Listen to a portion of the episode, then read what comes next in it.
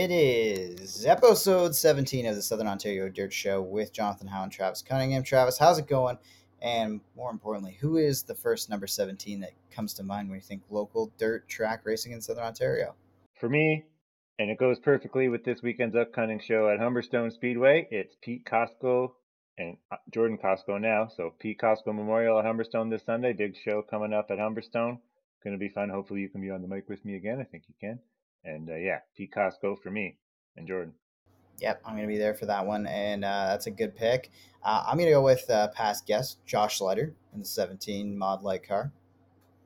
Uh, that 17 sees a lot of victory lane lately, so uh, it's it's been a busy couple days in the dirt racing world. We had the Sprint Car Nationals, NASCAR Pinty Series on dirt, regular scheduled programming at Merrittville, and it all started on Friday night with uh, the uh, Middleport Mechanical Thunderstocks running the uh, Brock Leonard Memorial race. So that's that's how far back we're going here. It feels weird to talk about Friday at Ohsweken after a Monday and Tuesday show at um, Ohsweken, but we got to start there, right? So uh, shout out to Justin Ramsey, brings it home, winning it uh, after 50 laps over Ryan Beagle, Dave Bailey, Jim Lampman, and Mark Fawcett. That's your top five in the Thunder Stocks in the Brock Leonard Memorial. Yep, I watched that one live. Uh, Ramsey just ripped the top, and he became the uh, only the first person ever to win it twice. I think the the first eight times they ran it, mm-hmm. it was eight different guys, and Ramsey won it twice for the first time on Friday. So that's a cool little stat he got there. And uh, yeah, he smoked them. And then Beagle second, Bailey third. So Beagle technically was first Australian car across the line. Nice.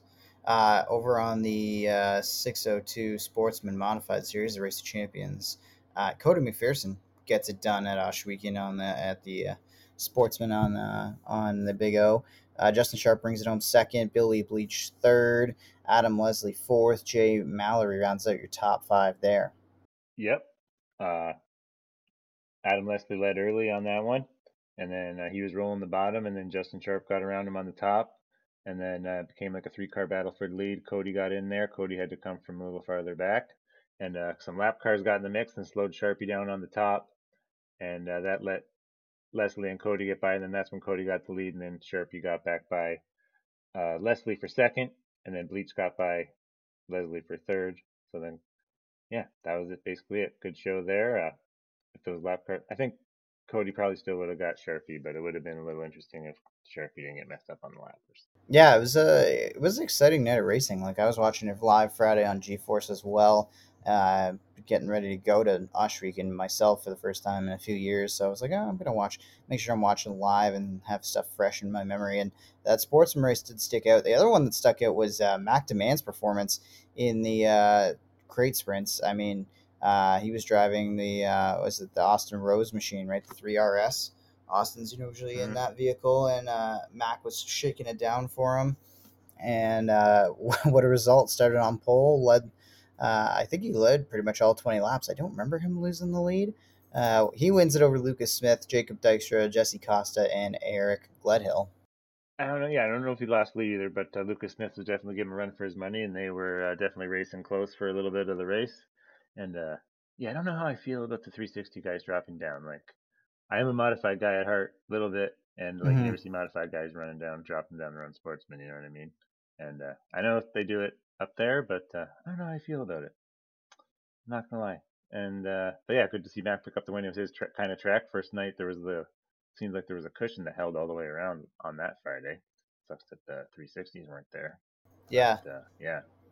That's Mac's track. Well, well, let's get into that. Let's get into that idea that uh, the idea of the 360 guys dropping down, because um, obviously you are seeing a lot more sprint car racing and a lot more familiar with that field racing at Ohsweken on Friday nights.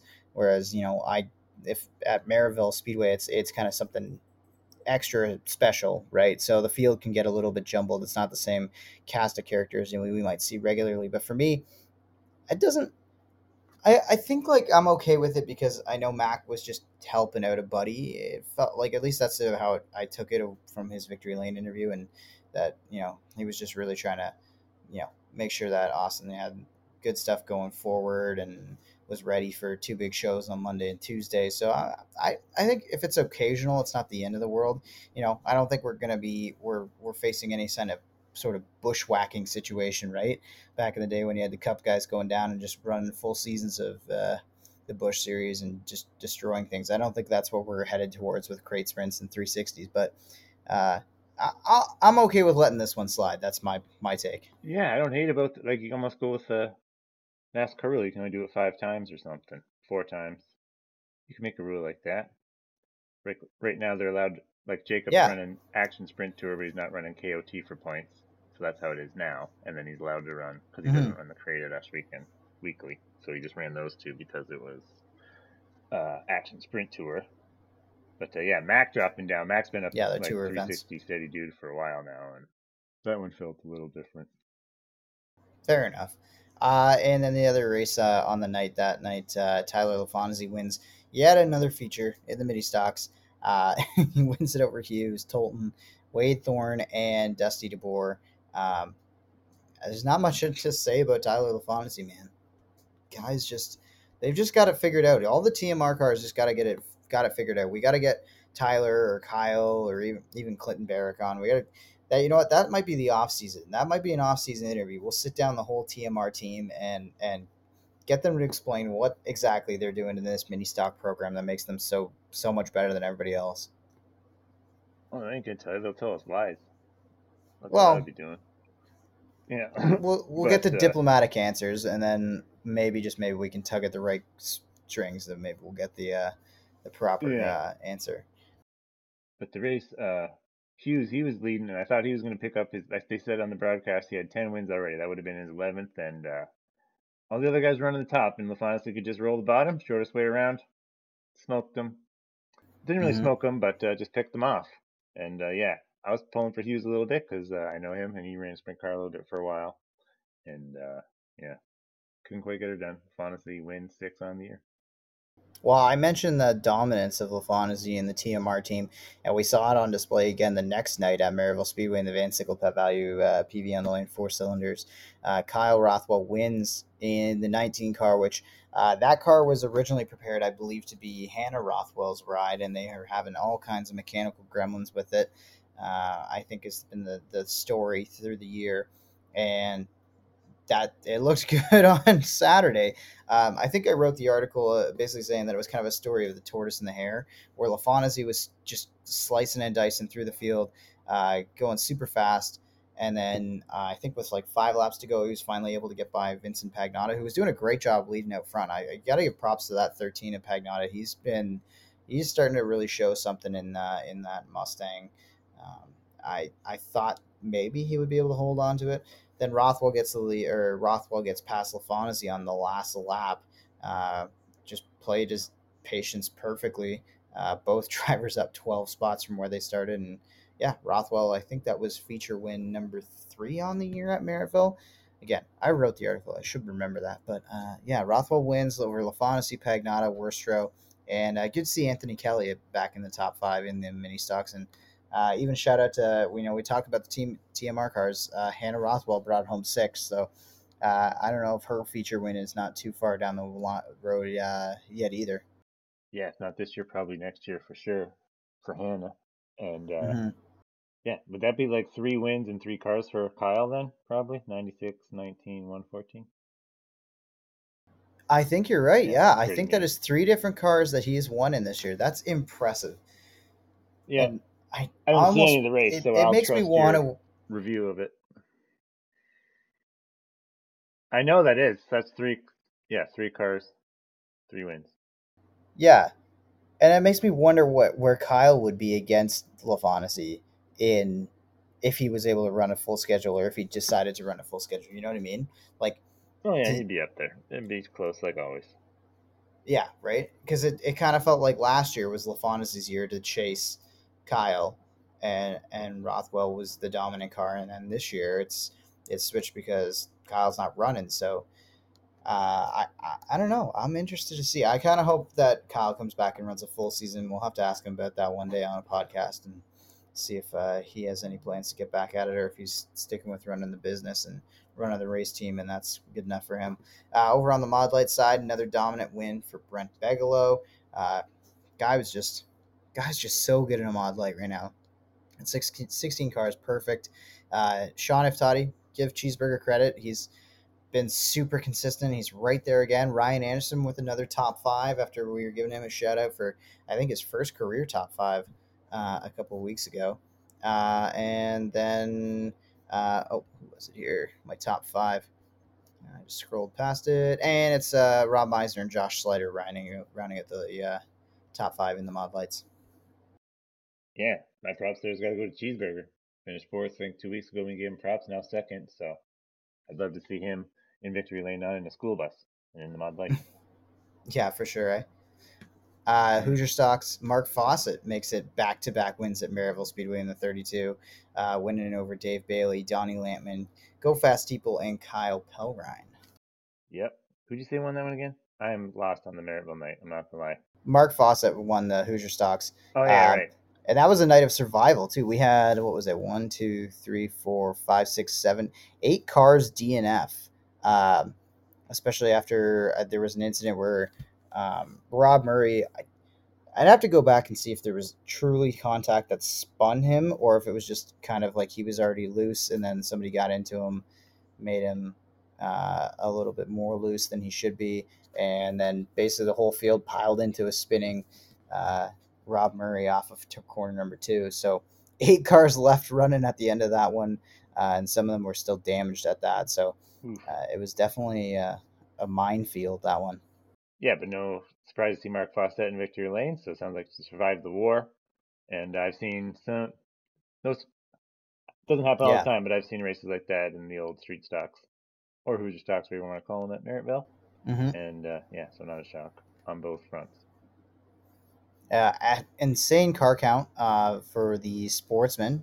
Had to run a B feature on Saturday night, uh, which was won by Spencer Smolders. Uh, Mitch Dumont, Terry Smith, Dan McKay, Ooh. Curtis Reason, and Chris Hawkins all came out of that one to make it into the main show. Uh, Cameron Lane, Jason Fairway, and Doug Walsh were the cars going home. So uh, that would have been 27 cars total for the for the sportsman to show up uh, and try to make the show on Saturday night. So really, got to give it props to everybody in the sportsman division that have been putting together these uh, fantastic numbers all year long. Really, the car count at Merrittville's been exceptional pretty much all year long. We've been lucky, uh, and we're getting some great competition because of it. Uh, Billy Bleach Jr. grabs his first win of the year uh, and wins it over Taylor Vanderzanen, who looked like he might be able to hang on for most of that race. Uh, he was out front for a good portion of it. Um, Taylor and Nelson actually switched cars. I was talking to Nelson pre race. He sent me a message that uh, he was piloting the 74, trying to shake down um, some setup stuff, and they gave the 35 over to Taylor. And obviously, Van der Zanden started second, brought it home second. So, whatever they got working on that 35 car, it is applicable to both drivers. So, hopefully, the 74 is uh, right there in line, not too far along. Um, interesting. We'll have to keep an eye on that. Justin Sharp and Cody McPherson rounded out the top five, but how about Billy Bleach Jr.? Yeah, Billy's been around the sportsman ranks for, for quite a while now. Seems like he's been around the race car ranks forever. Back to the street stock days, I can remember when he was a young teenager running one of them. But uh, yeah, he's starting to get into that. Uh, definitely one year, one win or a couple wins a year kind of guy. And uh, there he is, picked one off at Merrittville this mm-hmm. weekend. I was super pumped to see that. And uh, yeah, congrats to Billy. Always love to see Billy Bleach Jr. win. Uh, yeah, definitely. And somebody that I think everybody was happy to see win on Saturday night. Dalton Slack gets his first career 358 modified win in the Core Pack merchandising 358s at Merrittville Speedway, winning it over Gary Lindberg, Matt Williamson, Scott Wood, Ryan Susie. And uh, Slack had to earn it, man. He had a, a late restart he had to survive. Uh, Gary just couldn't find a way around him. He got close, but it was never. I don't know. I, I just was really impressed with what I saw from Dalton. I know, like, even I heard him climb out of the car and say something like along the lines of, uh, "Oh, I almost gave that one away" or whatever. But it, never, never really felt like that, you know. Yeah, it sounds like something my buddy Dalton would say. Uh, spend every day with him at work. Uh, him and his d- dad Bob uh, hang out with them every single day. So it's super cool to see them getting their first win, and uh, that's one I do know about. Like I know he was pumped all week. Like he's, oh man, I'm finally because he just came back about a month ago, and then to pick up his first win after about a year off in the 3RS to collect his thoughts or whatever. I guess he'll be our guest this week on the podcast, so we'll ask him for sure there. But uh, for to pick up a win within a month, mm-hmm. I knew he was pumped because now he's back into the handicapping, and he's he was psyched all week. I just kept telling him, just do your thing, man, just roll it, and uh, couldn't believe it when I saw it. I, I was going to go to the race and then I decided to stay home and watch Knoxville Nationals. Like, ah, could kill myself for that. But uh, bummed I missed Dalton's first win, but uh, going to be a guest on the podcast this week. Yeah, it's going to be great to talk to him, but um, I think he's going to have a, a lot to say. He's uh, he was so fired up, and I like I say, I just watching that, calling it in the tower, I was just so happy for him because you never know what we're seeing, right? With a guy, you know, when you're seeing a first win, especially with a guy as young as Dalton is, you know, we could be talking about a, a driver who's on the level of a Matt Williamson, for example, or, or Gary Lindberg in 10 years from now. You know, we don't know what Dalton's ceiling is, and it's just starting. Imagine all the starts, all the events, all the wins that a guy like Matt Williamson has. And, you know, we know that any track he shows up to in any vehicle, he's a threat to win. Is there can we see Dalton Slack get to that level? Are we starting? Is this the first step towards a career like that for Dalton? I don't know about that. Uh, we'll have to ask Dalton that or get his opinion on it for sure. But I know he's a super quiet kid. And he doesn't like uh, getting too pumped up about himself, and uh, so I don't know how to even answer that question. But I know he's super stoked that he got his first win there, and uh, I think I saw Joe Plaza comment on one of his posts and something like, "You win your first one, and then whatever, and then you win more, and then finally you're expected to win, and that's basically perfect. Plazic said it perfect on whichever post it was. I can't remember the wording specifically. I do remember seeing that on social media about the idea of it, once you once you win your first one, that's how you kind of learn to win races, and once you learn to win races, then it's when you're expected to win. Uh, I thought that was great wisdom from Joe. Um, yeah. I, for me, yeah. I, I I really think the the field of the modifieds is so tough that it really does benefit these young guys. That you know, I I don't think we're going to see a lot of driver turnover in the next ten years, and you know, knock wood because we're getting to see so many great talents. But you know, by the time you know, like how old is Dalton right now? Like he's not. I don't even think he's twenty yet, right? No, he's still. No, no, he's going to be nineteen in October, so still right? eighteen, and I think Matt didn't win until he was 19, I think. So Dalton at 18. Um, that's what we were thinking today. Like, if who would be the youngest winner ever in a 358 at Merrittville? And uh, I'm not Ooh. that super stoked on history, but we got to ask someone like a Fran or a Shane Pierce or something. I should ask Shane before this podcast, but there's probably there could be someone like way back in the 50s or 60s or them or not, but I would never think about or something like that. Yeah, but he's it, he's the one youngest one I can think about in recent recent memory. And gotta love Dalton for not going like he went straight to modified, and it is hard to get your teeth kicked in learning like that. I did mm-hmm. I did it the same way, and it sucks. And uh, for him to pull through and get that win is dope. So proud of him. So, what is that transition like uh, going straight into the modifieds? Like, what um, what were you running for your experience? What were you running before that you jumped right into a modified? Go karts? Oh, just like Dalton, go karts. Yep. Uh, yeah, and it's just basically there's a different little bit driving, like everyone that's been on the podcast that's been said they've driven both, right? Yeah. Has said that it's like such a different driving style between the one or the other. So you can learn the one and maybe get some wins, but then when you go to switch to the other one, maybe it's a little bit steeper learning curve than you were thinking. Whereas you can just start in the higher division and get your teeth kicked in a little bit harder, and uh, yeah, eventually you pull it off. Well, especially if that's did, but Dalton did super quick. I mean, that's where if if that's where you want to go and that's where you want to be, you may as well just go to it. I guess if if you have the opportunity, right? I, that's the other part of it is not everybody has that opportunity to go and jump into something like that. Part, yep. So, um, and I, I think we all know that the equipment is going to be top notch. We know that Dalton's going to be a top notch driver. He's going to have a lot of family experience and history he can depend on. And that's the other part of why I got so much faith in him. That you know we're could be starting the, the we're just witnessing the beginning of uh, an amazing career, uh, maybe locally and maybe even further than that. But uh, not to put too much pressure on the kid, you know. I'll have to reel that in Yeah. a bit when we actually sit down with him here, so I don't scare him Reel it away. in, I know, right? Yeah. Just cheering for good Yeah. stories, okay? We're cheering for good stories, and we got some good stories Oh, out of the made one. He's already got a great one. right. We got a good one from uh, Ohsweken as well, as we had two way two awesome nights of racing. Uh, first of all, we had the Sprint Car Nationals, which we got to talk about. Uh, I I'll make it quick. Uh, I'm not gonna, you know, I, I'm not gonna make you rehash things too much. But yeah, tough uh, tough break for you. With uh, I'm gonna. I'm gonna explain it because you're not as kind to yourself on on how you uh, you Mm. explain what happened. But uh, driver error, running the bottom side, really trying to hustle the race car.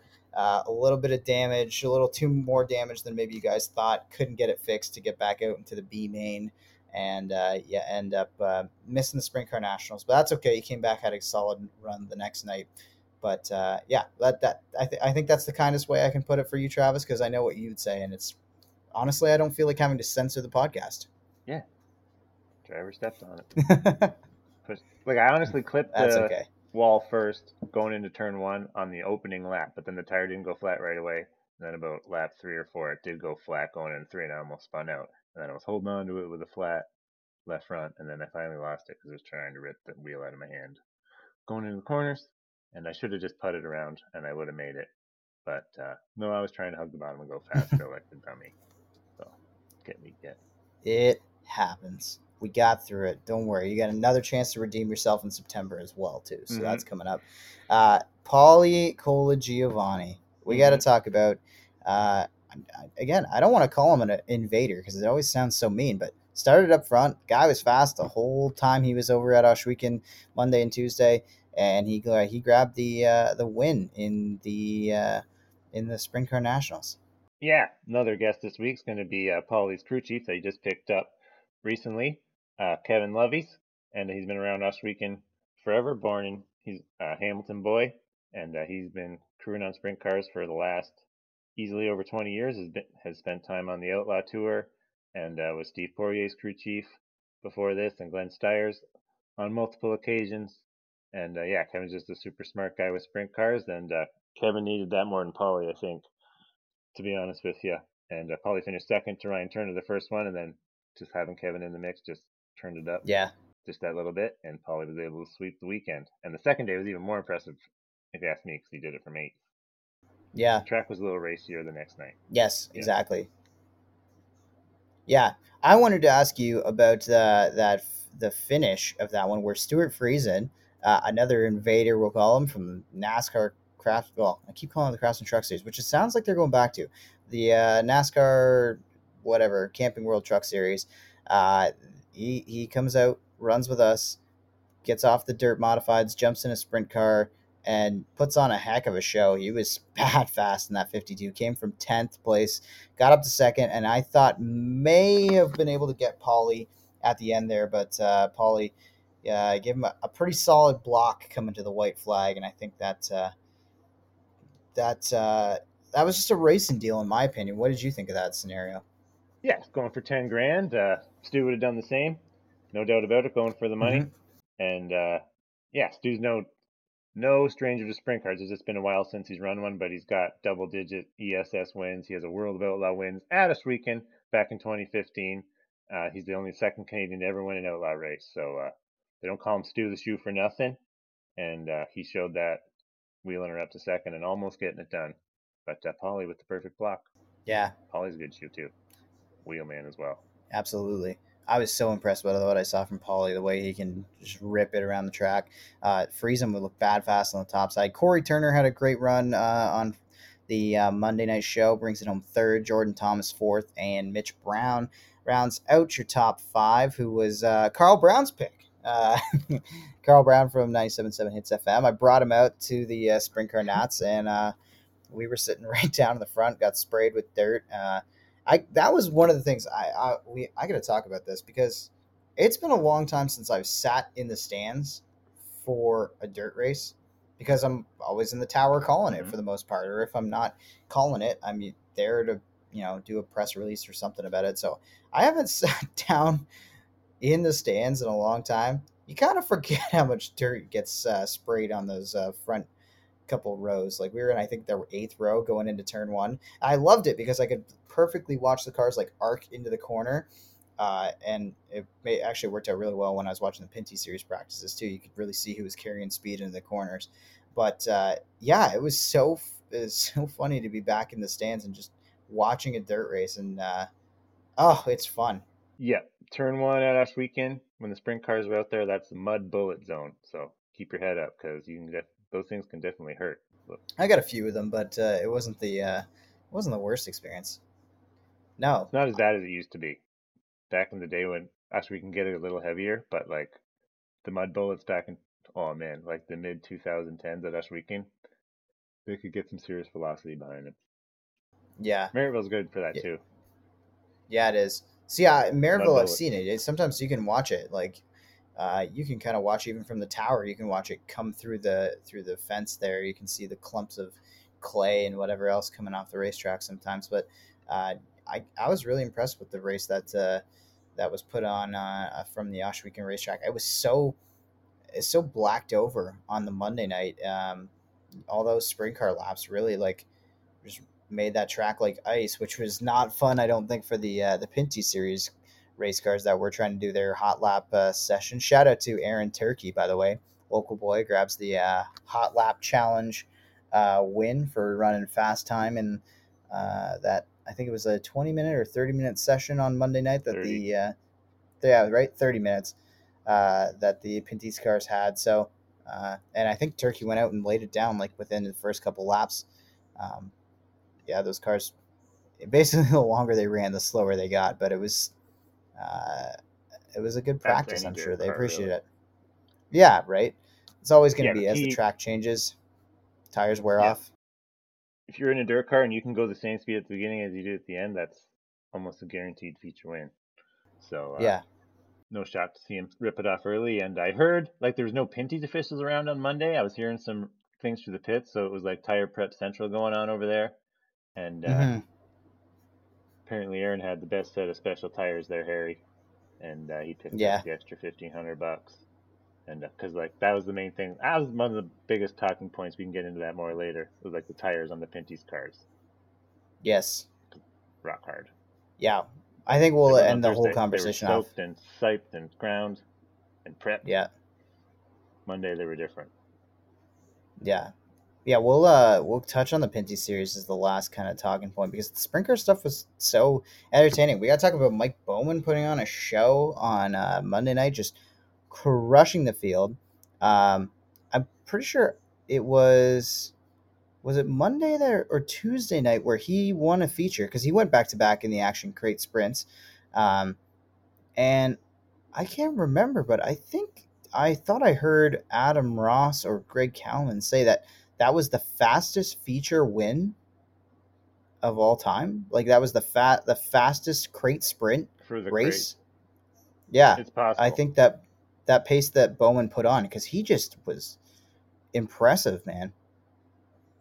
Like I'm reading the Yeah, article and, and saying Bowman was shot out of a cannon. Like that's the perfect way to describe him.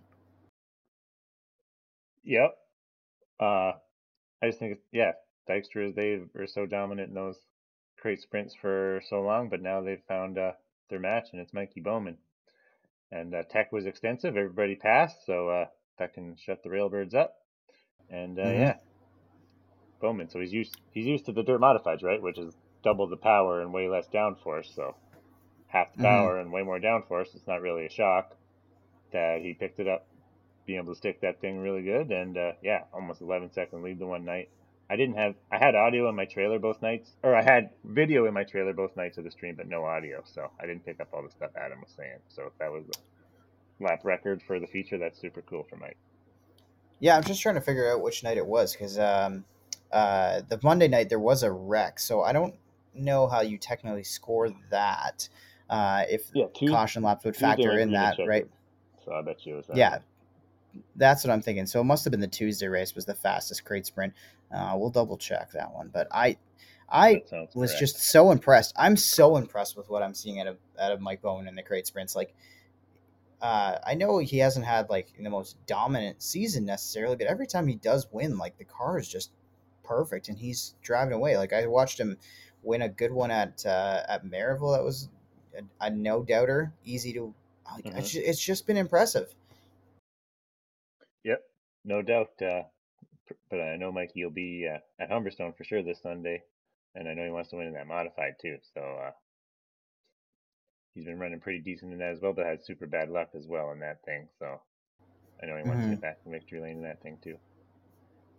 Yeah, and uh, pretty similar uh, finishes. I mean, Colagiovanni wins it on Tuesday night. Mike Bowman wins yeah. it on Tuesday night. So the same guys were bad fast, and I, uh, I don't know from your seat, but did Ohsweken feel like a different racetrack between night one and night two? Absolutely. There was way more bite on Tuesday, even though it was still pretty slick in the middle, but there was way more bite to be had on the top and the bottom. On the Tuesday, it was just a little bit different way that they watered it and stuff. And Doug even said it in the drivers' meeting that uh, they didn't like the way that happened on Monday. It got a little bit too slick, so you didn't see quite as many moves, but then probably one from eighth on Tuesday. So, my opinion, Tuesday was perfect for the track not com- I don't know, just because I suck when there's no bite anywhere. But Monday there was a little bit to get a hold of, and that's when I'm a little bit better. Yeah, I uh, I thought uh, the Tuesday night race was definitely uh, Tuesday night racing was definitely the better of two nights. But if you like speed and you like guys just like really sending it, I felt like that's kind of what we got on on Monday. I thought it was like like glass no, and like I, like I said, no, see, I, I, I know you. I know technically it is the other way, right? Like the fat. I think hot the laps on actually, Tuesday was sending it, like because that was yeah, absolutely, uh, right. No heat race, so we like I did not lift, and the track was there on Tuesday, like no lifting at all. Just drive around there and pray to God your motor's got enough steam to. You haven't just scrubbed enough speed because the littlest little tweak could mean the difference between having to be in the feature. Like I got lucky and I got in in hot laps, which I was dying to do but uh, like that B main was stacked. Friesen was in it, Krečko was in it. So mm-hmm. many guys were in it. Hoopinen, stacked B main, yep. and to avoid that was everything. So uh, and the track was perfect in time time trials on Tuesday. That was the most wide open it was all weekend. So from the fan perspective, like Monday night, when I say they were like sending it, it because the track was so glassy, it, it seemed like the guys were barely hanging on to it. That that's kind of what I, I feel like you had to drive it a lot yeah, more rather than being able to just ride wide open and try to make that perfect time. Like I felt like every single time that the sprint car went into a corner, I was like, yeah, this guy could totally, totally like spin it right around right now, and I wouldn't be surprised. Like it really felt like Monday they were on the edge of control um, from a handling perspective, which I think would make sense why there was maybe less passing throughout the field. But like you say, Tuesday the track was just bad fast, and you guys could just absolutely rip it. And uh, yeah, you're you were great. You had way better drive off uh, on Tuesday. I don't know. I guess the track just played right into your hands, but that bottom line, the, I, sitting in turn one again, I could see the way you just drove off of, especially off of two and down the back straightaway, was way more effective the second night. So, uh, yeah, I don't, I don't, I don't want to play bias yeah. here, but uh, whoever's prepping the track, if we can get more tracks like that for Travis in the future. yeah, just a little bit. No, I thought the track was perfect. There's still stuff on the top side, and uh, yeah. And uh, the and finishing, yeah, the finale of the whole uh, shebang was the NASCAR Pinty's uh, race, the Pinty's 100 NASCAR uh, Pinty Series debut on the dirt. And right off the hop, I'm going to come up with a blazing hot take. That was the best NASCAR sanctioned uh, dirt race. Period. I'll agree with you. Eh, I don't know. There could have been some. There's been so many truck races at Eldora that there might be one of them that was right there with it. But I just love the ones that are on dirt track. Like it blows. It blew Bristol out of the way, out of the out of the water. If you ask yeah. me, like oh, I'll yeah. watch a hundred million dirt races at Ohsweken. Like everyone's, they were slow, whatever. They raced great. I would say they raced great. They had a great mm-hmm. race. And uh, I hate when they ruin Bristol. I hate that. I wish they would go to Eldora. It'd be more like Ohsweken. They'll never see them at Ohsweken, the real NASCARs, because it's border issues and so many different reasons. But yeah, I think you're definitely onto something there. But uh, so I did love the trucks at Eldora too when they were there. I think you're probably right. Like I think the trucks put on some decent shows at Eldora. I think it got a little bit stale towards the end because guys just started to figure it out more and more, and the more and more you figure yeah, out, they what you're spun out a lot more. I'll give it that. Like Yeah. the NASCAR Craftsman truck guys, I seemed like there was a lot more yellows and spinning out, and it's like, oh Mhm. my god. Like I even remember falling asleep when Stu Friesen won his race just because there were so many freaking yellows in the race, Yeah, and I was embarrassed with myself and missing Stewie's, Stewie's first win. But like you say, yeah, there was none of that as much, not even Yeah. close. With No. the Indy's cars. I think that was a lot of uh, a lot of people's fear is that if it would uh, it would become a gong show if that uh, that race was allowed to you know carry on. Um, but uh, I'm gonna give. my, I see. This is where my fiance Kyra was disagreeing with me the whole night. Uh, she wanted a little bit more of a quicker yellow call on some of those spins where the field was coming towards cars that may have been rolling at the least. They were trying to get back up the banking and get it spun around and rejoin the field. And uh, at NASCAR's credit, in my opinion, they let a couple of things go that actually kept the flow of the race going. In my opinion, so uh, I, I think that was a big factor in it. And I, the other thing I loved about the way Ohsweken raced last night was that um, there was multiple grooves. At the end of the day, you could run the bottom side and you could get up and, and kind of get alongside a guy and at least make it close. Um, and they definitely searched around and started to find better lines. Like I know cutting down uh, off the bank, off of three, and kind of cutting down towards the inside wall, coming onto the front stretch was popular by the end of the race. It wasn't exactly the way to go at the start of the race. Um, but there was two grooves and it reminded me so much of Bristol. Remember Bristol like 2013, 2014 where they all had to run the top side because they paved that track or Mhm. whatever they did to it. They reconfigured Yeah, it. it was very similar. right? And that was the same thing. So uh, the top side was the dominant side. You had to cut to the bottom, and then you had to try to drive up alongside the guy and, and hope your drive off on the bottom side was good. And that's that's the kind of race we saw. Like I was very very Im- impressed with what I saw. I thought it was a thrilling finish. Uh, Stewie almost got Treyten. Treyten gave him the old bump and run going into three and four, uh, and uh, they had a great side by side battle right to the stripe. And Treyten Lapcevich, another young another young guy, wins the, the de- Yep. debut on dirt. Yeah, I think that's his second win on the year. I think he won the season opener. Yeah. But uh, yeah, it's basically what I just almost what I predicted the week before, what I hoped for. Just uh, a lot of green racing where they kind of just felt each other out and uh, rode some laps. And uh, Cameron was quick earlier. I don't know what quite happened to him. I know he was leading when I was watching for quite a bit of it. And uh, yeah, I watched the end of it on the way home on my phone. I'm not gonna lie, but uh, yeah, it was perfect. Like there was a little bit contact, quite a bit, but uh, Stewie did get Treyten loose to get by him. Mhm. So then Treyten fed it back to him on the last lap, and they didn't clean each other out. They both finished one two, and uh, if you're gonna bump and bang a little bit, that's all you can ask for is the two guys finish one two doing it, and Yep. not one guy spun out and the other guy with the awkward victory lane. Yeah, one and because especially because they were teammates too. One two five ended up uh, for the twenty two Yeah. racing team. So uh, good to see there. I, I wanted to ask what you thought of uh, Jake Sheridan. Oh, what else could you ask for? A golden opportunity for our boy Jakey. Uh, Christopher Bell could make her over the border, and then uh, he. I just found out when I just heard his interview earlier on YouTube there or Facebook or whatever, and he said he had an opportunity to run it earlier in the year and it fell through. So uh, pick up that, that's what I said to him when I saw him earlier. And just keep the fenders on it, man, and run a good race, and maybe they'll give you a shot on one of the paved tracks. And uh, hope they give him a shot on one of the paved tracks. that'd be awesome to see. I know Jakey wants to get that. Yeah, uh, he uh, certainly uh, mixed it up with, uh, I believe it was Cameron that was super unhappy with him at the end of the race because they were leaning on each other. But Jake did what he had to do to get the spot, and uh, I get that Jake's a rookie. I get that Jake's a dirt dirt ringer for these guys, and you know Cameron's going He's for not a even a dirt ringer though. Not at all. Like that was his first start on dirt. No, Other that's what a I'm. practice session in a crate sprint, I think. but he's not a serious regular. You know what I mean? That's what I'm saying. It's like Yeah, he's just he's exactly, a he's a ringer, right? That they called in for this this event, and and he just I was impressed. Like I was impressed, and I don't think I don't think Cameron can be as upset as he uh, as he seemed to be running all over Jake at the end of the, the race. There, I didn't love that as much, but uh, yeah, I I.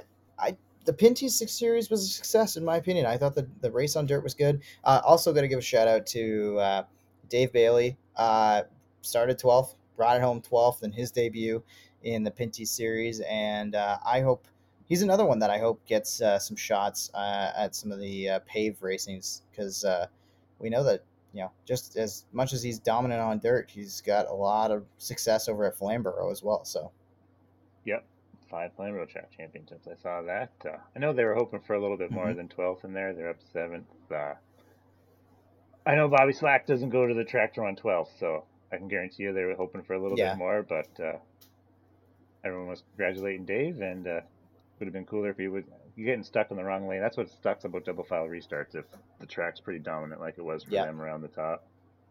So uh, that hurts to get stuck in the wrong lane and stuff like that. Yeah. But uh, yeah, decent run.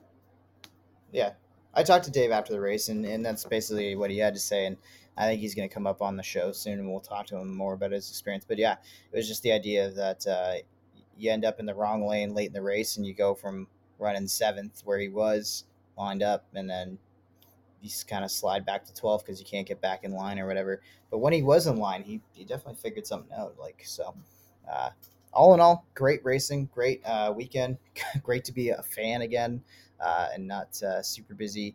Uh, wanted to shout out Graydon Bunn from the uh, Stickers and Scuffs podcast. They do a great job covering the Pinty series all year long. I get to meet him.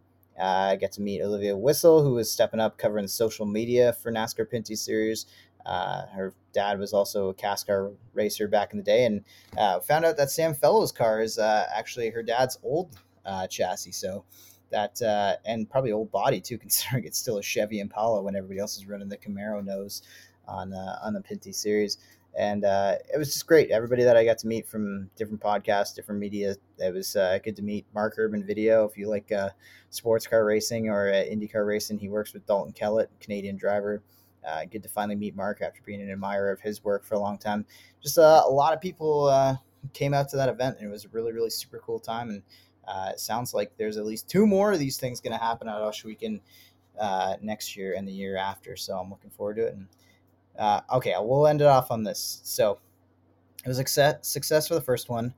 Uh, give me one guy from uh, the states, uh, whether it be NASCAR, whether it be a sprint car guy, whatever. One guy locally that you want to see get a shot in the NASCAR Pinty Series race next year at Ohsweken. Ooh, I want to see Dalton Slack in the 36. I'm not gonna lie. Ooh, all right. You want to see. Dalton get okay? All right, and who's your guy out of the states? Who you want to see? Whether it be a, NASCAR guy, whether it be somebody else that uh, comes mm. to hmm. mind. Well, C. Bell couldn't come up this year, so he's out of the question. Larson's already been done so many times. Yeah. Yeah, that's a tough one. I got a name for you. I don't know, like. What, this might be Briscoe's the last won the truck race at Eldora and stuff, so Chase Briscoe or something. Yeah, Briscoe's something a good like pick. That. I would say I want to see. I want to see Tyler Reddick come up. If we're gonna get a NASCAR Yours guy, better than mine. Tyler Reddick come up and race with us. Tyler's yeah. already been. I, I, mean, Briscoe's a great answer though. A lot of people like, forget that.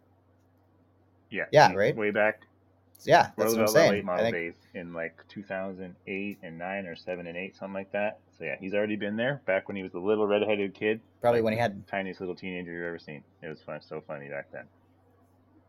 Is that when he had the, sh- yeah, the hair down shag. his shoulders too?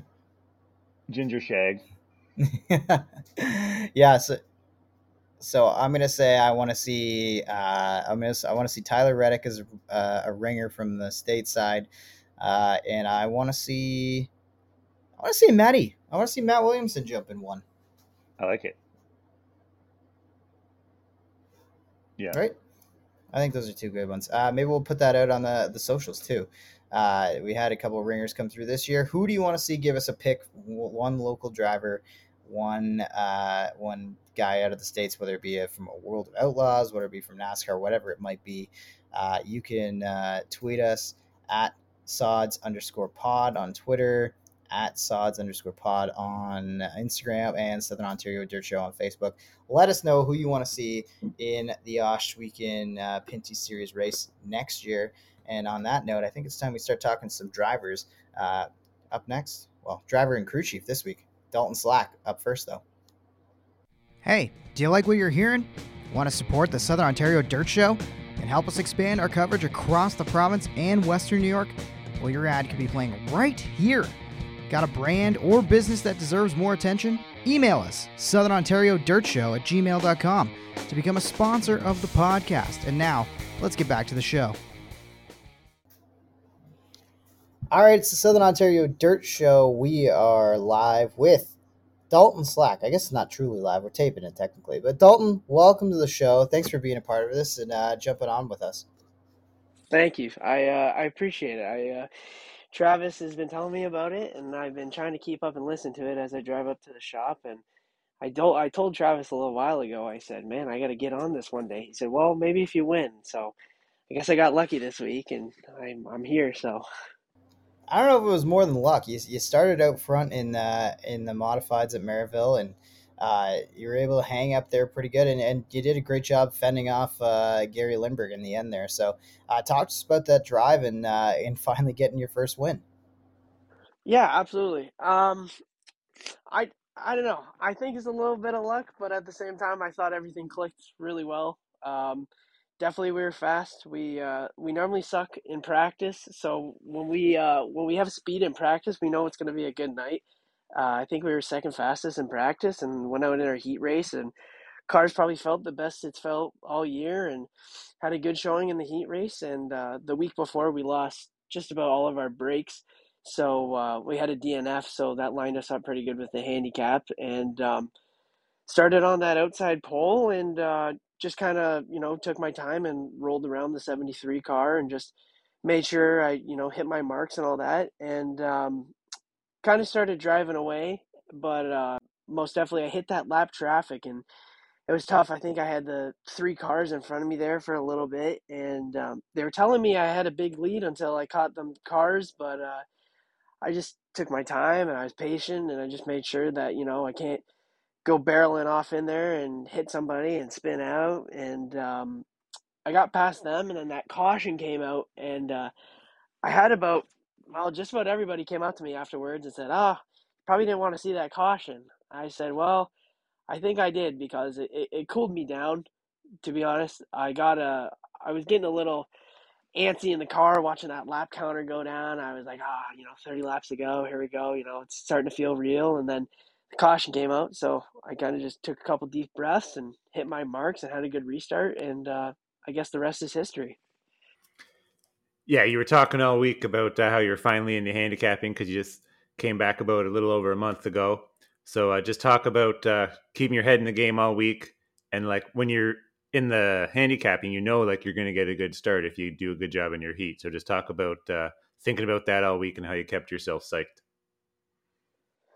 Yeah, um, the handicapping I was kind of excited about. I was like, you know, I feel like I think it's like three weeks until you get the handicap, so we were kind of grinding it out. We were starting like 12th and 10th, and we finally got a decent position. And I'm like, well, the night before, actually, I was scrolling through Facebook and I saw Zach Payne won his first race and a couple others. I'm like, man, you know, I kind of got a good feeling about this weekend. I didn't tell nobody because I didn't want to jinx it, but you know, we had that handicap, and all week I was just telling myself, you know, just stay cool and stay calm, and you know, I just tried to do that, and I think I did it pretty well, and and it obviously paid off. I finally got that first win. I feel like I just got a bunch of pressure off of my shoulders. I think driving that historic 3RS for dad and grandpa and I felt like I've had a lot of pressure lately, but now that I finally got that win, I feel like I could just go out there and just prove to people that I belong there and you know I'm just I'm there to have fun but also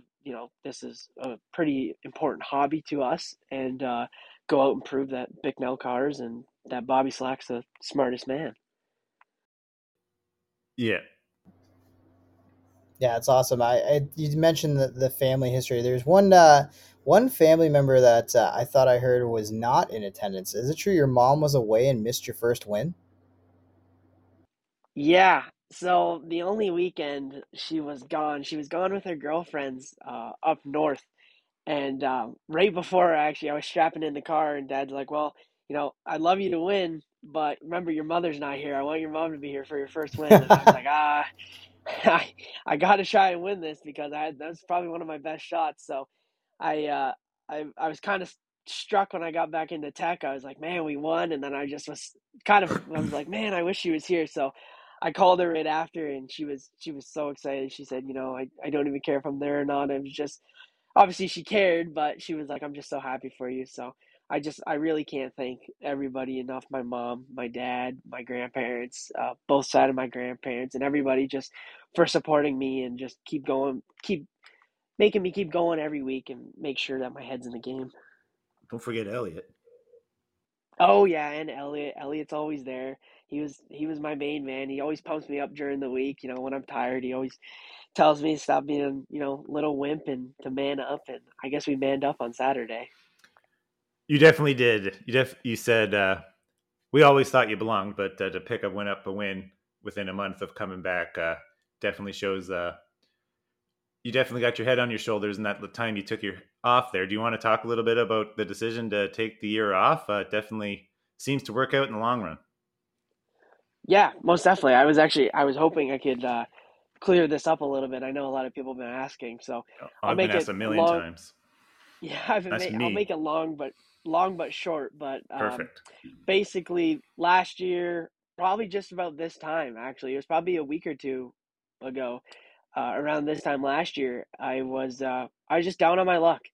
I just uh, I was running bad, and we've been have we had so many problems. We had the second year we had steering box problems, and last year we had motor problems, and we couldn't figure that out, and just felt like I was beating my head against a, a brick wall, and um, you know I was just down on my luck. I just finally I was like, you know what, maybe just take a step back sometimes you got to take a step back and punt, and that's what I did. And um, so told dad and grandpa, and you know they supported me 100%, and it was kind of good actually because we got Danny O'Brien back in the car. He wasn't in the car, uh, or he hasn't been in a car for a long time. So I was I was happy he got back into it, and uh, he picked up that win at Brighton, and I that was actually my first race I went back to watch in you know two months or whatever, and he won, so I was happy and. Um, I got very fortunate. I had great people behind me that supported me, and I, I got back into a go kart for a little while.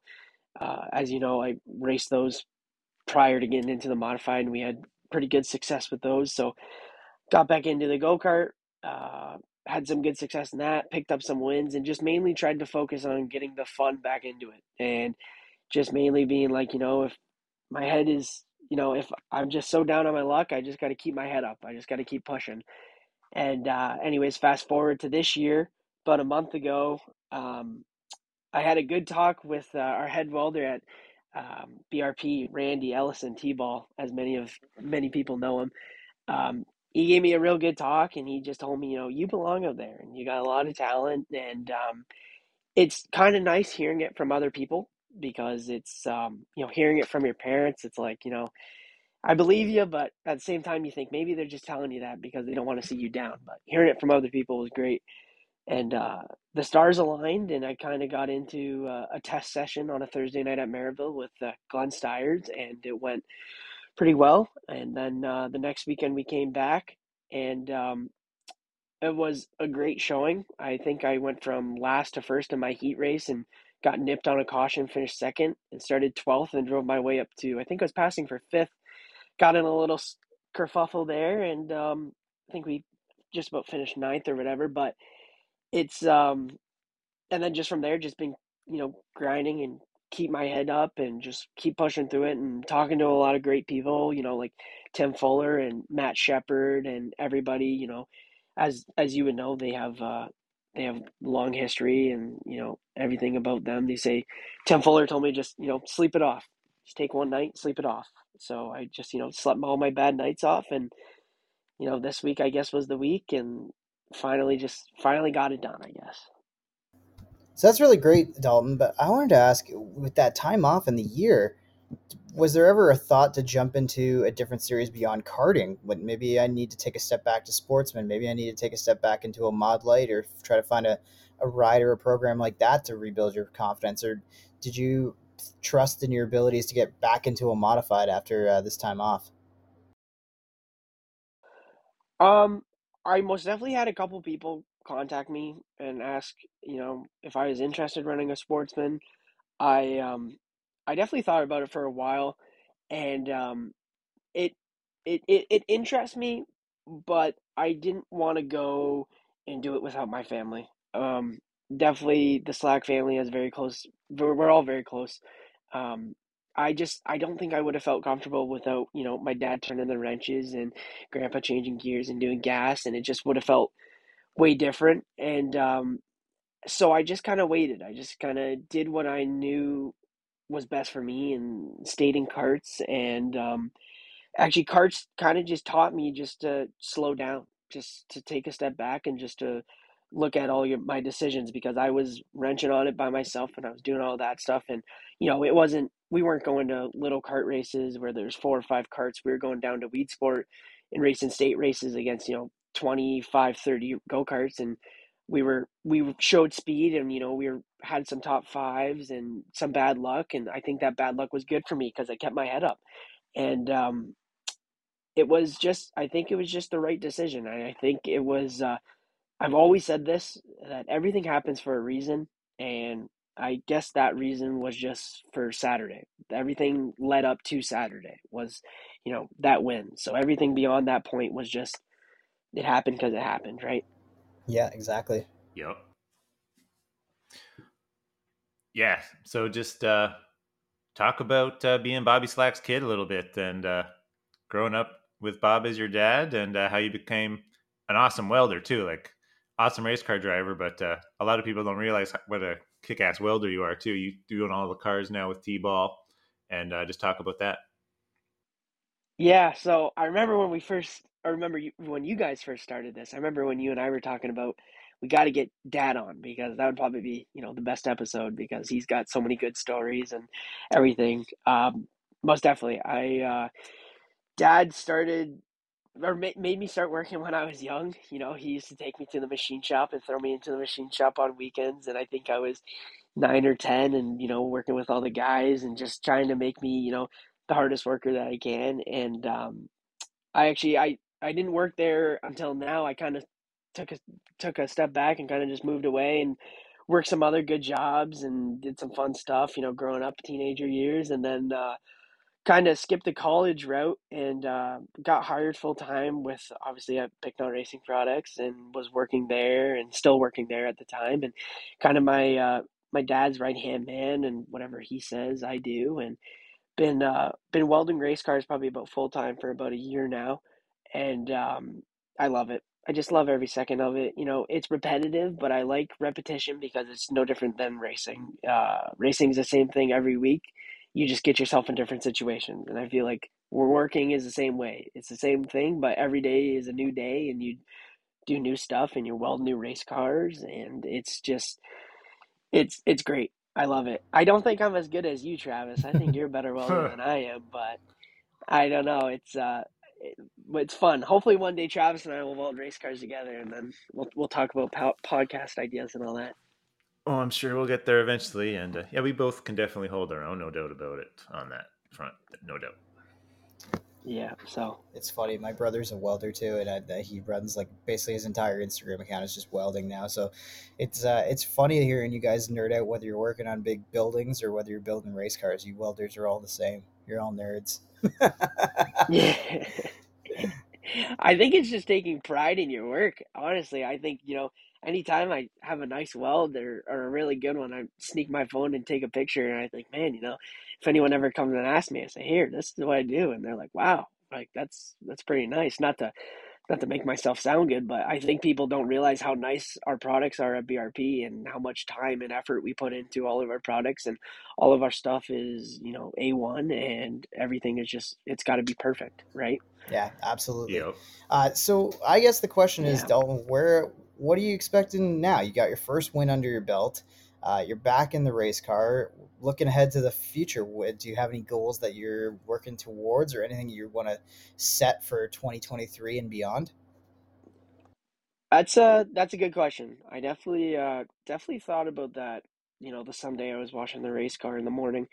Um, right now, I just like to finish out the season strong. I still got a good amount of races. Um, obviously, with coming back a little bit later into the season, uh, Dad and Grandpa had races scheduled with other guys, so I didn't want to cut into their time or anything like that because that's that's not fair. Um, but I think I want to finish this year strong. I would love to win more races, but I think that's not the right mindset. I think just having solid top five runs is a good thing, and I think I got to set my expectations a little bit, um, a little bit higher, a little bit lower actually, and just make sure I I, I exceed them every night. As for twenty twenty three, um, I would like to race as much as I can, just you know, but being busy at work and all that, it's uh, you know, can't travel to places on Sundays and doing all that stuff. But I would definitely like to get maybe you know a couple more wins or, or, or prove to people that you know I I do belong and uh, definitely get, go down to the states and try to um, get there because you know it's great competition here and everything, but I think you get more recognition uh, running places like Weedsport and doing all that stuff. And I think the 358 series is a great starting point because I think you're going to go there and you know you're going to struggle but then you're going to have your nights where you're going to run good and your, people are going to recognize you and all that stuff so um, i'm not going to say that i got big goals but i think next year's goals are definitely just travel a little bit more and just have some solid runs and prove to people that you know i belong and um, yeah that i think that's about it Fair enough. yeah Yep. And then, like we said at the shop, 2026 Big Block Rookie of the Year. Yeah, yeah. That gives me that gives me some en- enough time. It gives me you know probably three or four years. So maybe Yeah.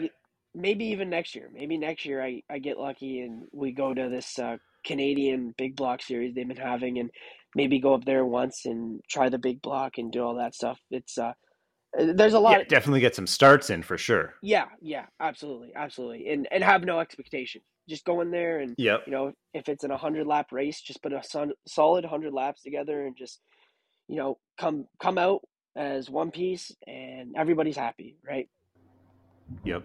Yeah, So- exactly. And we, I mean, we talked about it uh, a little bit before you joined us, Dalton. We were talking about, you know, Matt Williamson, where's he's at in his career, and I think you guys probably got your first win around roughly the same age. So, you know, the sky can be the limit, and you can really go whatever direction you want in your career. And it seems like you got a good head on your, your shoulders. Obviously, you got a good family behind you that uh, is committed to helping you be the best uh, driver, be the best guy you can be going forward. So, uh, we know that uh, I think the, the Dalton Slack name is just the, the legend of Dalton Slack is just starting to get written. i i hope that's true. I um that travis and i were talking about that the other day. I asked him i said would i be the youngest who ever won or would it be matt? Because i knew matt was really good when he first started racing modifieds and all that. And um I just I think that I would like to follow his career, as in follow his lead and try and win the races he won and do all that stuff. And you know, I can't say that he's my hero because I race against him every single week, but I do definitely look up to him and how smart he is, and you know how he races and all that. And most definitely just a, a smart, cool, calm, collected racer. And I think that's what I would like to be when I grow up. And uh, most definitely still still work at BRP and still do all that stuff and still help everybody and learn more about race cars and all that. But most definitely win some bigger races and get my name out there. Oh man, I'll give you just one more question. Like, uh, like when you were growing up, uh, I was the tech guy in go karts and stuff, and like the group was Dalton Slack, Josh Hansen, uh, Kyle Phillips, and Trevor Wright, and three of you have got your first wins this year in the, the upper echelon series that you run. And Trevor Wright, he's got a top three in the modified, and he's got a lot of top fives in the sportsman this year. He didn't quite get his motor ready for the 358 this year but uh, he's no slouch either. So just talk about your go kart battles with those four at Merrittville, and uh, how cool it is that uh, you guys are all in big cars now and kicking ass in those too. Yeah, that's um that's pretty cool. I actually I talked to Kyle Phillips today on the phone for a little bit, and um, most definitely it, it all seems like we're all you know doing good at one time. Kyle notched I think two or three wins on the SOS tour, and he's been uh, he's been giving it to them guys up there, and he's been really good. And uh, Josh, I watched him at Ohsweken there Monday and Tuesday, and he's just he's a hell of a driver. I give a lot of credit to Josh racing these guys. You know, going out there and racing guys like Corey Turner and Ryan Turner, and you know, for the nationals, he had Stu was there and and uh, Paulie and all them, and and uh, they're really good. And and my boy Trevor, he's um, I I love Trevor to death. He's always he's always picking on me when I walk into the pits and all that, and saying that I'm doing no good. So hopefully he'll stop picking on me now. I finally got a win. He for the longest time he was actually doing better than I was because I think my best finish before Saturday was He uh, did have you I think it was until then. fourth Yeah, at he had Cornwall you. a couple years ago. Yeah. Yeah, yeah. So now, now I went up to them. So no, but those guys, great, great group of guys that I raced with and growing up, and um, there's not. I don't think there's much competition that you'll ever get like that. Like I think anybody could win on any night there, and those were the days Yeah. when you were the tech guy. Yeah, it was crazy battles between out. you guys, and uh, yeah, almost too much for me. You know how go karts is. Jeez. yeah, yeah. yeah, most definitely. All right, So Johnny, hit him with the question. It is fun. All right, this is the question we get everybody out of the uh, interview with here, Dalton. So I'm going to give you one race car, one racetrack, anywhere in the world, any class of car. Uh, what's your pairing to drive one last time? Oh man, you put Mhm. me on the spot. Um. Travis didn't prep you for this one. This is the. I this thought is he would've go-to listened every, to it. Uh, No. every interview. It's our I Corey got what I LaJoy think he's going to Memorial. say. I thought about that today. I should have prepped him. Uh, man, that's tough because I've been listening Okay, to a lot of uh, Dale How about Jr.'s this? podcast, and I hear like, Have, give us like a Okay, hypothetical one, like a, like you know, like a whatever, like a fantasy world car track combo, and then give us like a real life kind of thing. yeah, okay, okay, I can do that. Um, I think most definitely a, a fantasy one, and you, you'll think I'm silly, but there's this go kart race uh, down south. It's called the Big O Tribute, and it is probably the coolest go kart race ever. They got big limited flatheads on it, and they make the most noise and the most speed. And I think it's like ten thousand to win. And I've always wanted to race that in a weird way. I pro- it's probably more realistic to be honest, because you can probably pay enough money to go down there and race for somebody. Um, but in a fantasy world, if I had all the money in the world, I'd just love to go down there and just race the best guys. Um, those guys down there are just, you know, everybody thinks go karts are so easy, but when you strap on a limited flathead and those things are making huge 30 plus. horsepower and Yeah. you know, you touch the Yeah. gas. Oh, absolutely. Absolutely. And uh, I think the coolest thing is they're going down the straightaways hauling ass and they're, you know, they're adjusting the carburetor, working on the carburetor as they're driving and I think that is Yeah. probably one of the coolest races. And I think I'm just old school. I think I'm like my father. My father loves old school badass races like that and but in a in a fantasy world, I would ah, I don't know. I don't even know what I would do. Probably probably something with NASCAR or something. I'd probably I'd probably go somewhere where I can run some speed. I would probably like to go to Bristol or Dover. or I Dover like that. maybe run a a truck or yeah, yeah, I think Dover's underrated. Actually, I was listening to the Dale Jr. podcast and they said uh, Atlanta Yeah. with the new configuration, it's um really really fast. So I think that would be cool too, I like it. most definitely. I like that. Yeah. Yeah, I think I it's like I, think it's realistic. I like that because I I go karts was the only thing I did run. I run ran the Arrive and Drive program out in Hamilton at uh, the Yeah. Canadian Mini Indy, and I sucked in that. So I could only imagine what you know. I was at the bottom of the barrel in terms of horsepower. Power. I can only imagine what uh, the flatheads are, what they would make. Uh, Open flatheads. trying to keep Yeah. that on the racetrack. Yeah, open Yeah. flatheads and open modifieds too. That is insane. Go wild. kart stuff. Yep. Yeah. Wild. All right, Dalton. Well, that's uh, that's about all we got for you today. And uh, I know you said you were nervous, but you crushed this interview. It was awesome. Uh, and I definitely am going to hold you to. We're going to have you back as well as uh, some other Slack family members. We're going to do a family podcast in the off season. I think uh, guaranteed. So we'll have you back on, and good luck the rest of the season. Awesome. Okay. Giver. Do you mind if I thank a couple people? Absolutely, go for it. Okay. Okay. Thank you. I I wanted to do this. Um, most definitely just want to thank my parents, uh, my mom, my dad for supporting me for, you know, forever. Uh, my brother, my grandparents, most definitely my grandpa, uh, Randy Slack, and my grandma. Uh, my other set of grandparents, uh, Frank and Karen, and, you know, all my family. Uh, my pit crew, Ross and Henry. Uh, they, it's funny, Henry and Ross are actually from my grandpa's original pit crew. So they've been working through all of it. Um, all my sponsors, most definitely Transport Sales and Service, uh, Integra Shocks, Bicknell Racing Products, um, everybody who makes that car go around. Uh, those are the big ones, but all the little ones, uh, DMI, Burt, um, Kaiser Manufacturing, uh, Budget, and Budget uh, powder coating and all that.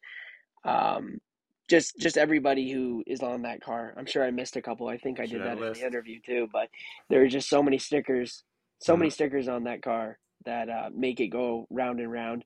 And um, I wouldn't be able to do it with, without them or without anybody's help. So I appreciate everybody so much, and uh, I'm very very thankful for the opportunity and spot. crushed it, man. Cheers to that. thank you. Thanks, guys. Awesome. I appreciate it. Thanks for no, having thank me. Thank you, on. buddy. We'll have you no back problem, for sure. Buddy. I'm sure. Good luck the rest of the way. Thanks for taking the time. Okay. Thanks, guys. Cheers. Hey, do you like what you're hearing?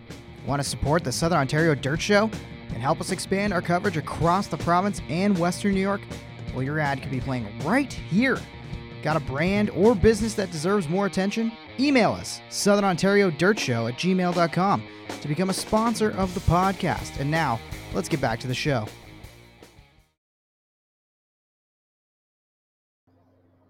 And it is time for the second interview of the week this week on the Southern Ontario Dirt Show. Our first crew chief, Kevin Loveys turning wrenches and setting up a two time winning uh, race sprint car this week, uh, grabbing not only the Sprint Car Nationals on Monday night at Ohsweken, but winning the next night on uh, the Pin- NASCAR Pinty's Series night. Kevin, thanks for coming on the show. Yeah, thanks for having me, guys. I was just going to start yeah, off okay, with just talk. Oh, go yes, for it, you Travis. first, Johnny. Oh, all right. I just want no, you first. You first. I just wanted to know because, like, you know, we all talk about crew chiefs. We all hear about crew chiefs in in our in bigger series. We talk about team engineers and in open wheel and stuff. But what does life for a crew chief at the racetrack really look like on race day in terms of setting up a sprint car? Uh, mostly it's just being prepared for you know the track conditions and what the track's going to throw at you that particular evening. Um, being prepared and having you know your right tire selection and you know so you can get the right stagger. That's that's probably the most critical thing when you're when you're before you get to the track. Yep. Uh, uh, so Kev, so Kev, uh, talk about uh, like a lot of people that listen to the podcast are modified guys, but all the sprint car guys know your story. But uh, just talk about how you got into wrenching on sprint cars, and then uh, your first gig, and then uh, yeah, talk about leading up to your first outlaw gig at least. Uh, well, I guess it's like I've been. My dad used to take me to sprint car races since I was little. Like we go to Ransomville and uh, Ransomville, Merrittville every weekend, and uh, you know, I'd always ask him when I was little when the sprint cars were going to be there. Um, no, nothing against the modifieds or anything. I'm just a huge sprint car fan. Um, still a racing race fan in general. There's a lot of really sharp modified guys that are really good drivers, lots of good mechanics. But uh, you know, I've just always been a sprint car guy. So uh, I think I was 16 or 17, and I was working at a shop, like an automotive shop in Burlington.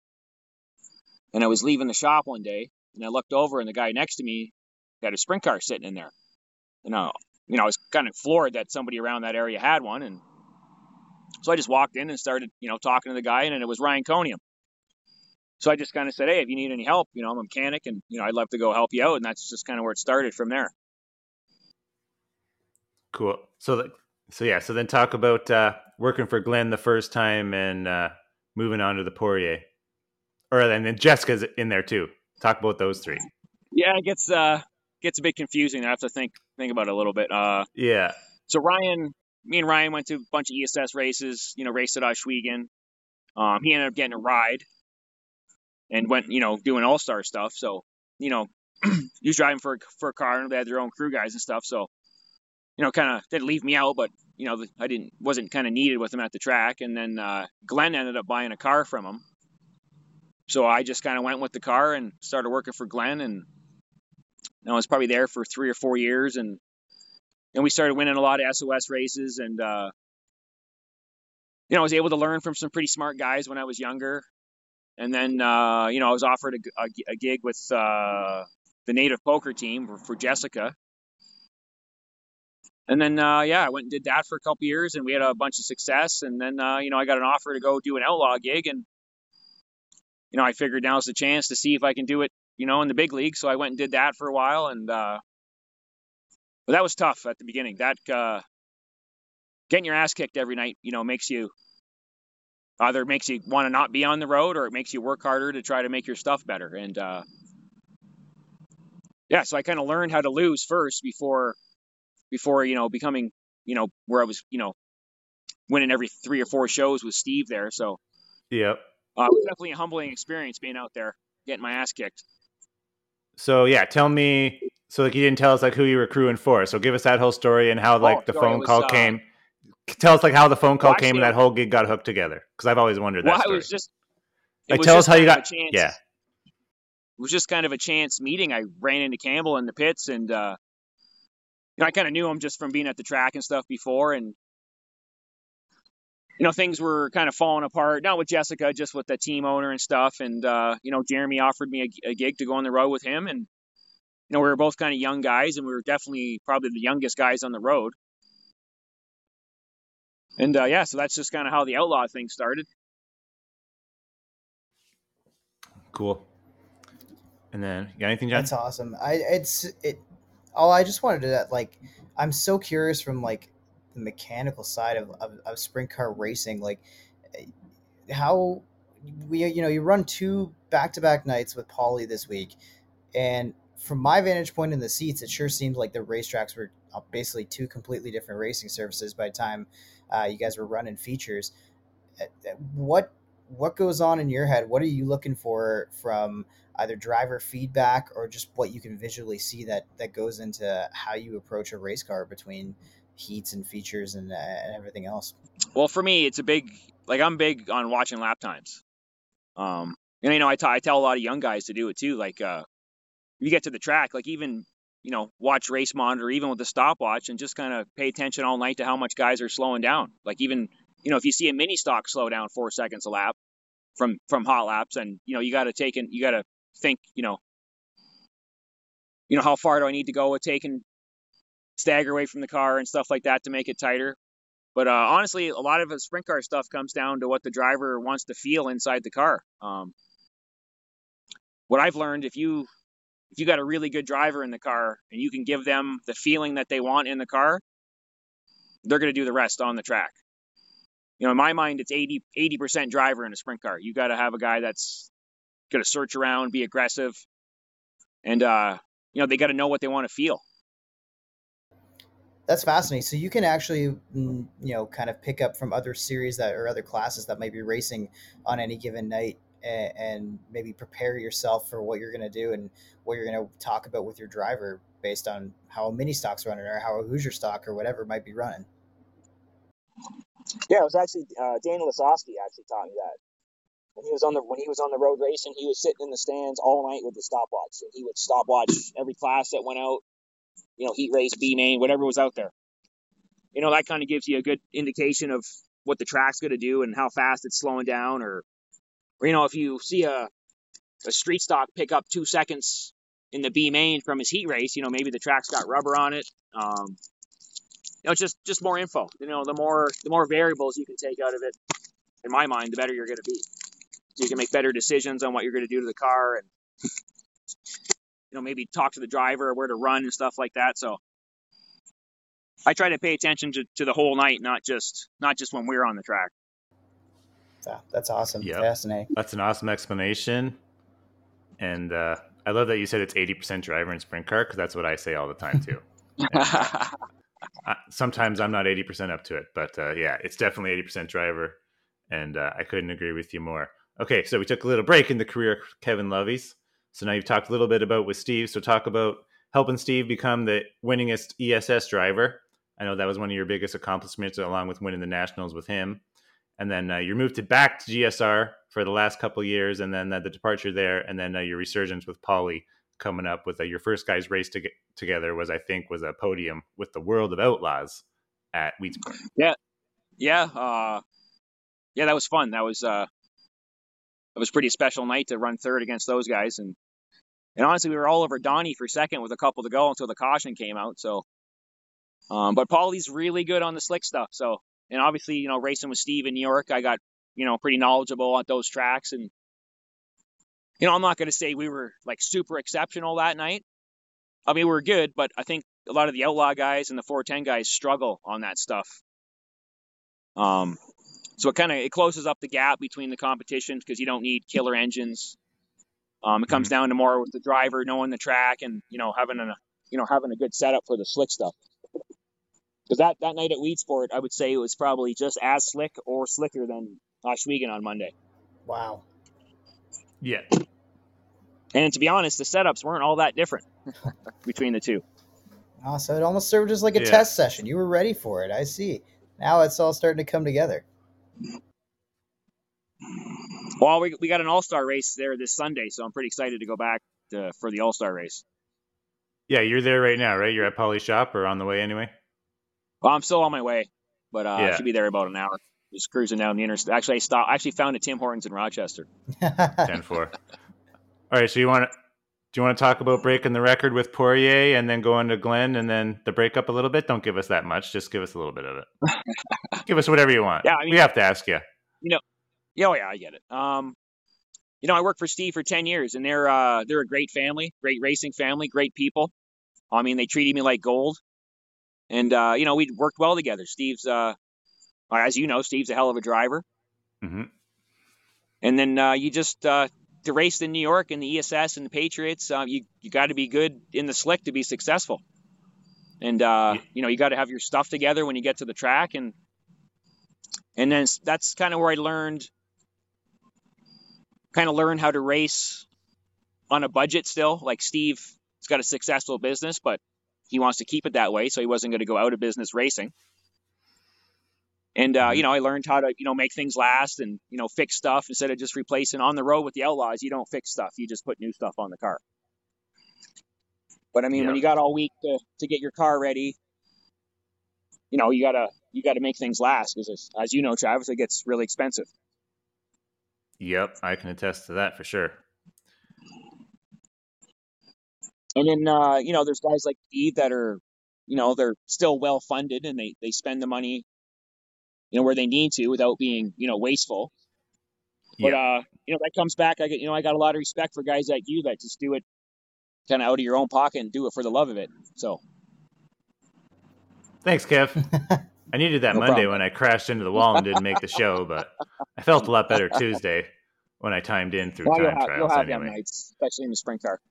Yeah, do you want to talk about uh, the win, like with Glenn, and like winning with a couple of races with Hoopinen and Aaron Turkey? You got him his first win.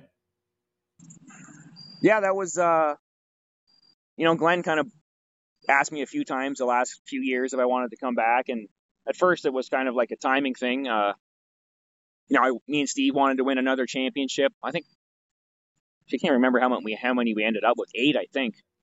It was a lot. yeah, it was a lot. And then uh, you know, we got to, I can't remember what the record was exactly, 74 or something. And then the next year we kind of went on a tear and I think we won 12 and he kind of had a goal to get to 100. So, um, I don't think we quite got there with ESS, but between Patriots, I think we got 120 something feature wins in 10 years. Sweet. Wow. And then, uh, so then I, you know, I was in Quebec for 10 years and I kind of wanted to come home. So I talked to Glenn one day and you know, he wanted to, to do part store and stuff, and I figured that would kind of be a good way to, to get me back around home and not have to be traveling as much. You know, and then, you know, COVID came and kind of shook every the whole world up, not just not just that deal. So, yeah. Yeah. You still got Aaron Turkey his first win. That's what I, I was proud of you guys that night. Yeah, I mean, uh, that was the COVID year too. Yep, I think we only raced six times that year, and you know, Aaron did a yep. hell of a job, and you know, all those guys at GSR for the last three years, like Aaron West, you know, Riley, Brando, uh, TJ. I mean, all those guys are like brothers to me. So, uh, Yeah. You know, I miss seeing them guys at the shop every day, but that whole deal just is a dumpster fire, to tell you the truth. So it was kind of blessing in a disguise to get out of there. And uh, you know, I've known Paul for a long time. We've been friends, so he's kind of been bugging me for a couple years to go work for him too. So you know, kind of worked out timing wise that way. And you know, the last kind of month has been uh, a lot of fun. It was back to being fun at the track and not having to look after four cars and pulling my hair out every night. And uh, Mhm. it's working out good so far. No doubt. Got your second nationals as a crew chief. Yeah, that was. Uh, you know, a lot of That people are reas- giving me credit for. A lot of people are giving me credit, but I don't want anybody to take anything away from Paulie. Like he drove No, a hell of a race, and that kid has got a ton of potential. And absolute wheel he man. knows he knows what he wants to feel, and when I give it to him, I mean, you know, I think we'll be on the front straightaway a lot. yeah. Well, I, and it's funny that that was kind of where I wanted to go with the my next question was what do you think the potential or what do you think the ceiling is with a with a guy like Paulie right now who um, maybe some of us that are more based in the modified world or maybe some of us who are more local track guys that don't have sprint cars like me at Merrittville uh, where do you think the potential of Paulie is going forward where where do you foresee the the ceiling on uh, what you guys have already started I mean, honestly, it's uh, his dad. I think the kid's ready to go on the road 410 racing, but um, you know, funding is going to be a problem. I mean, his dad's his dad does pretty well, but I mean, you know, costs a lot of money. Like you're probably two, three million to go on the road with the Outlaws right now to do a whole season. So Yeah. that's uh, you know, that's not easy to to manage and you know organize and you know making sure your stuff's together be- before you even go. So uh, I think they're kind of looking at that Larson Sweet deal next year, which will be you know lots of exposure for the kid, and uh, you know not not as a grueling a schedule as racing you know 90 times. So if we did that deal, we can kind of still run around, you know, the All Stars and Outlaw shows in New York and close to home, and then you know hit the big 360 races. Yep. I like that. that's, I that's a like good that. But plan I was gonna ask the you- thing with the out- Okay. The thing go with ahead. the Outlaws though is if you're if you're a contracted driver, like those guys get I don't know I don't know what the number is anymore, but probably two thousand to show up at the track every night. You know, Yeah. eight hundred dollars start money. So that's like that's what keeps those guys going up and down the road. Yeah. Exactly. What do you think like an outlaw or not an outlaw, sorry, an all-star schedule if you if you skip the nationals and like the Kings Royal and the ex, like ones that aren't all-star shows, like just the all-star races only. You said 2 million for the outlaws. What do you think the all-stars would do? Well, I mean, after you have your equipment, like I think you're still going to spend with the All Stars. I mean, their schedule's not as grueling as the as the Outlaws, obviously, but and their schedule is kind of more, I'd say, laid out better, where they're kind of not traveling such a distance between tracks. Mhm. Um, I mean, I'm sure the top teams on the All Stars are probably spending close to a million, like with diesel fuel right now. And I heard uh, right rear tires were 400 bucks a piece at Knoxville. wow Yikes. Um, you know, if you have a bad couple weeks and hurt a couple motors, it can get really expensive really fast. You know, junk a couple cars, and you know, you almost got to kind of expect that to happen during the season because it's inevitable in a sprint car. You're either gonna you're gonna hurt a motor eventually, you know, you're gonna junk a car. You know, hopefully you can spread them out where they're not happening. You know, one night after the other because that's when it gets that's when it gets difficult. Yep. for sure Awesome. well I wanted to put a Love the insight. I wanted to put a little like crew chief twist on a question that we ask, where we talk about. Uh, we ask drivers sometimes about you know their dream car and track combination. So I'm going to give it to you from a, from a crew chief's perspective. Is there a driver out there, uh, maybe past? We'll go past or present. Driver past or present uh, in the world that you wanted to go and uh, turn the wrenches for, be a crew chief for in any sort of racing doesn't have to be sprint cars doesn't have to be on dirt it can be across any board who would you want to crew chief for uh, past or present in terms of a driver Uh, I don't know. I never really thought about that. I mean, there's there's a bunch of young kids right now that are, you know, we got that are looking pretty exceptional for their age. Like that Ryan Timms kid, I think he's going to be a badass.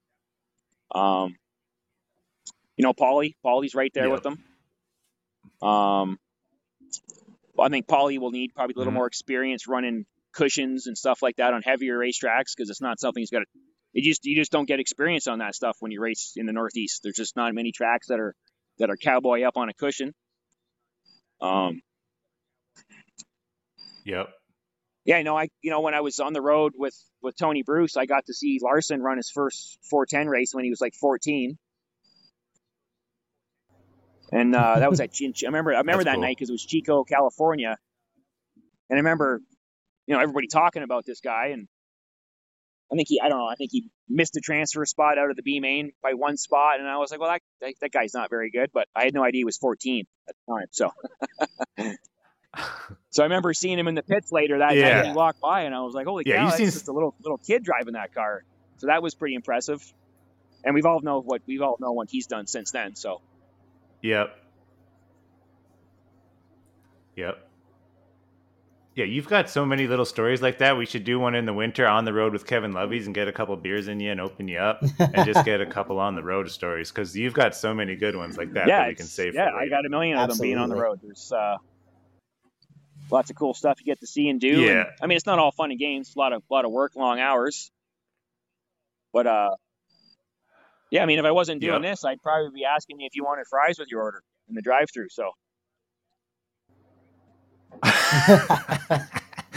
yeah, that's what I would say too. Well- Thank God I can weld a little bit with a MIG. Jeez.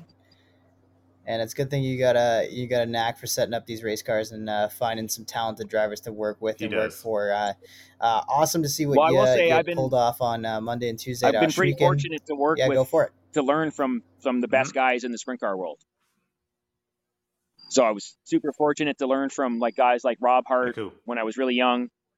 You know, when I was at TSR with Jessica, you know, I got to learn from from uh, Ricky Warner. Um, you know, just been fortunate enough to you know Mhm. pick a lot of guys' brains that have been doing it longer than I've been alive. You know, Jimmy Carr was a big help at TSR. Um, and just yep, another Yep. Canadian. Can- fellow Canadian. Um, who else? Yep. There- yeah, there's a bunch of guys. Deuce Terrell, when I was really young, he kind of helped me out a little bit. Rob Hart was probably the most influential guy on me, though. Um, you know, even Brian, even you know, picking Brian Kavanaugh's brain. yep. But uh, they'll, they'll just uh, they'll help you, but they're not going to tell you their secrets. They'll just give you little bits of information and kind of kick you out of their trailer and say you figure it out after that. But Yeah. now there's Never some guys the that will bullshit you. No, no, those guys are Not all those guys you just said. you know guys that have been super successful and done it for a long time. So, I mean, I might I might bullshit a driver a little bit about what I'm Yeah. doing, but I would never I wouldn't bullshit a crew chief, another crew chief, and stuff like that. Just you know, I don't want to see somebody do something to a car and then somebody go out and crash and get hurt or something. So, Yep. Hear you. Oh, awesome. Well, thanks for taking the time uh, out tonight, and uh, we'll let you get back on the road. And uh, good luck this weekend with Paulie. Uh, congratulations again on uh, the uh, the win in the sprint car Nats and uh, winning on Tuesday as well. Keep up the good work, keep up the success, and we'll definitely catch up with you in the off season. We got to hear some more uh, on the road stories. yeah, no problem. It'd be fun. Yeah, go And that was uh, that was a pretty go get that 410 win. Yeah, um, that's my plan this weekend. I'm pretty motivated, and that you know this No doubt. past couple days You pretty, should be. pretty special with Paulie. So, you know, I'll remember that for a long time. Yeah, keep it rolling. He's hot. Yep. Thanks, guys. Going to be riding into where's it? Utica Rome and what Saturday? What are the two of this weekend? Uh, Outlaw Speedway Friday, uh, Utica Rome on Saturday, and Weedsport on Sunday. Nice. awesome, three in a row. Perfect. I'll be watching on flow. Yep, they're all on flow, and you know, hopefully we can uh, be Yep. on the podium again, and it would be really awesome to get him his first 410 win. So, Yep. We're pulling for you. Thanks, Kev. Thanks, guys. eh? Cheers. yeah, bye. And the checkered is out on another episode of the Southern Ontario Dirt Show. Be sure to rate, review, and subscribe for future episodes. Connect with us on Facebook, Twitter, Instagram, and TikTok at Southern Ontario Dirt Show. Have a question for the show? Email us, Southern Ontario Dirt Show at gmail.com. Thanks for supporting local racing in Southern Ontario, and we'll see you at the track.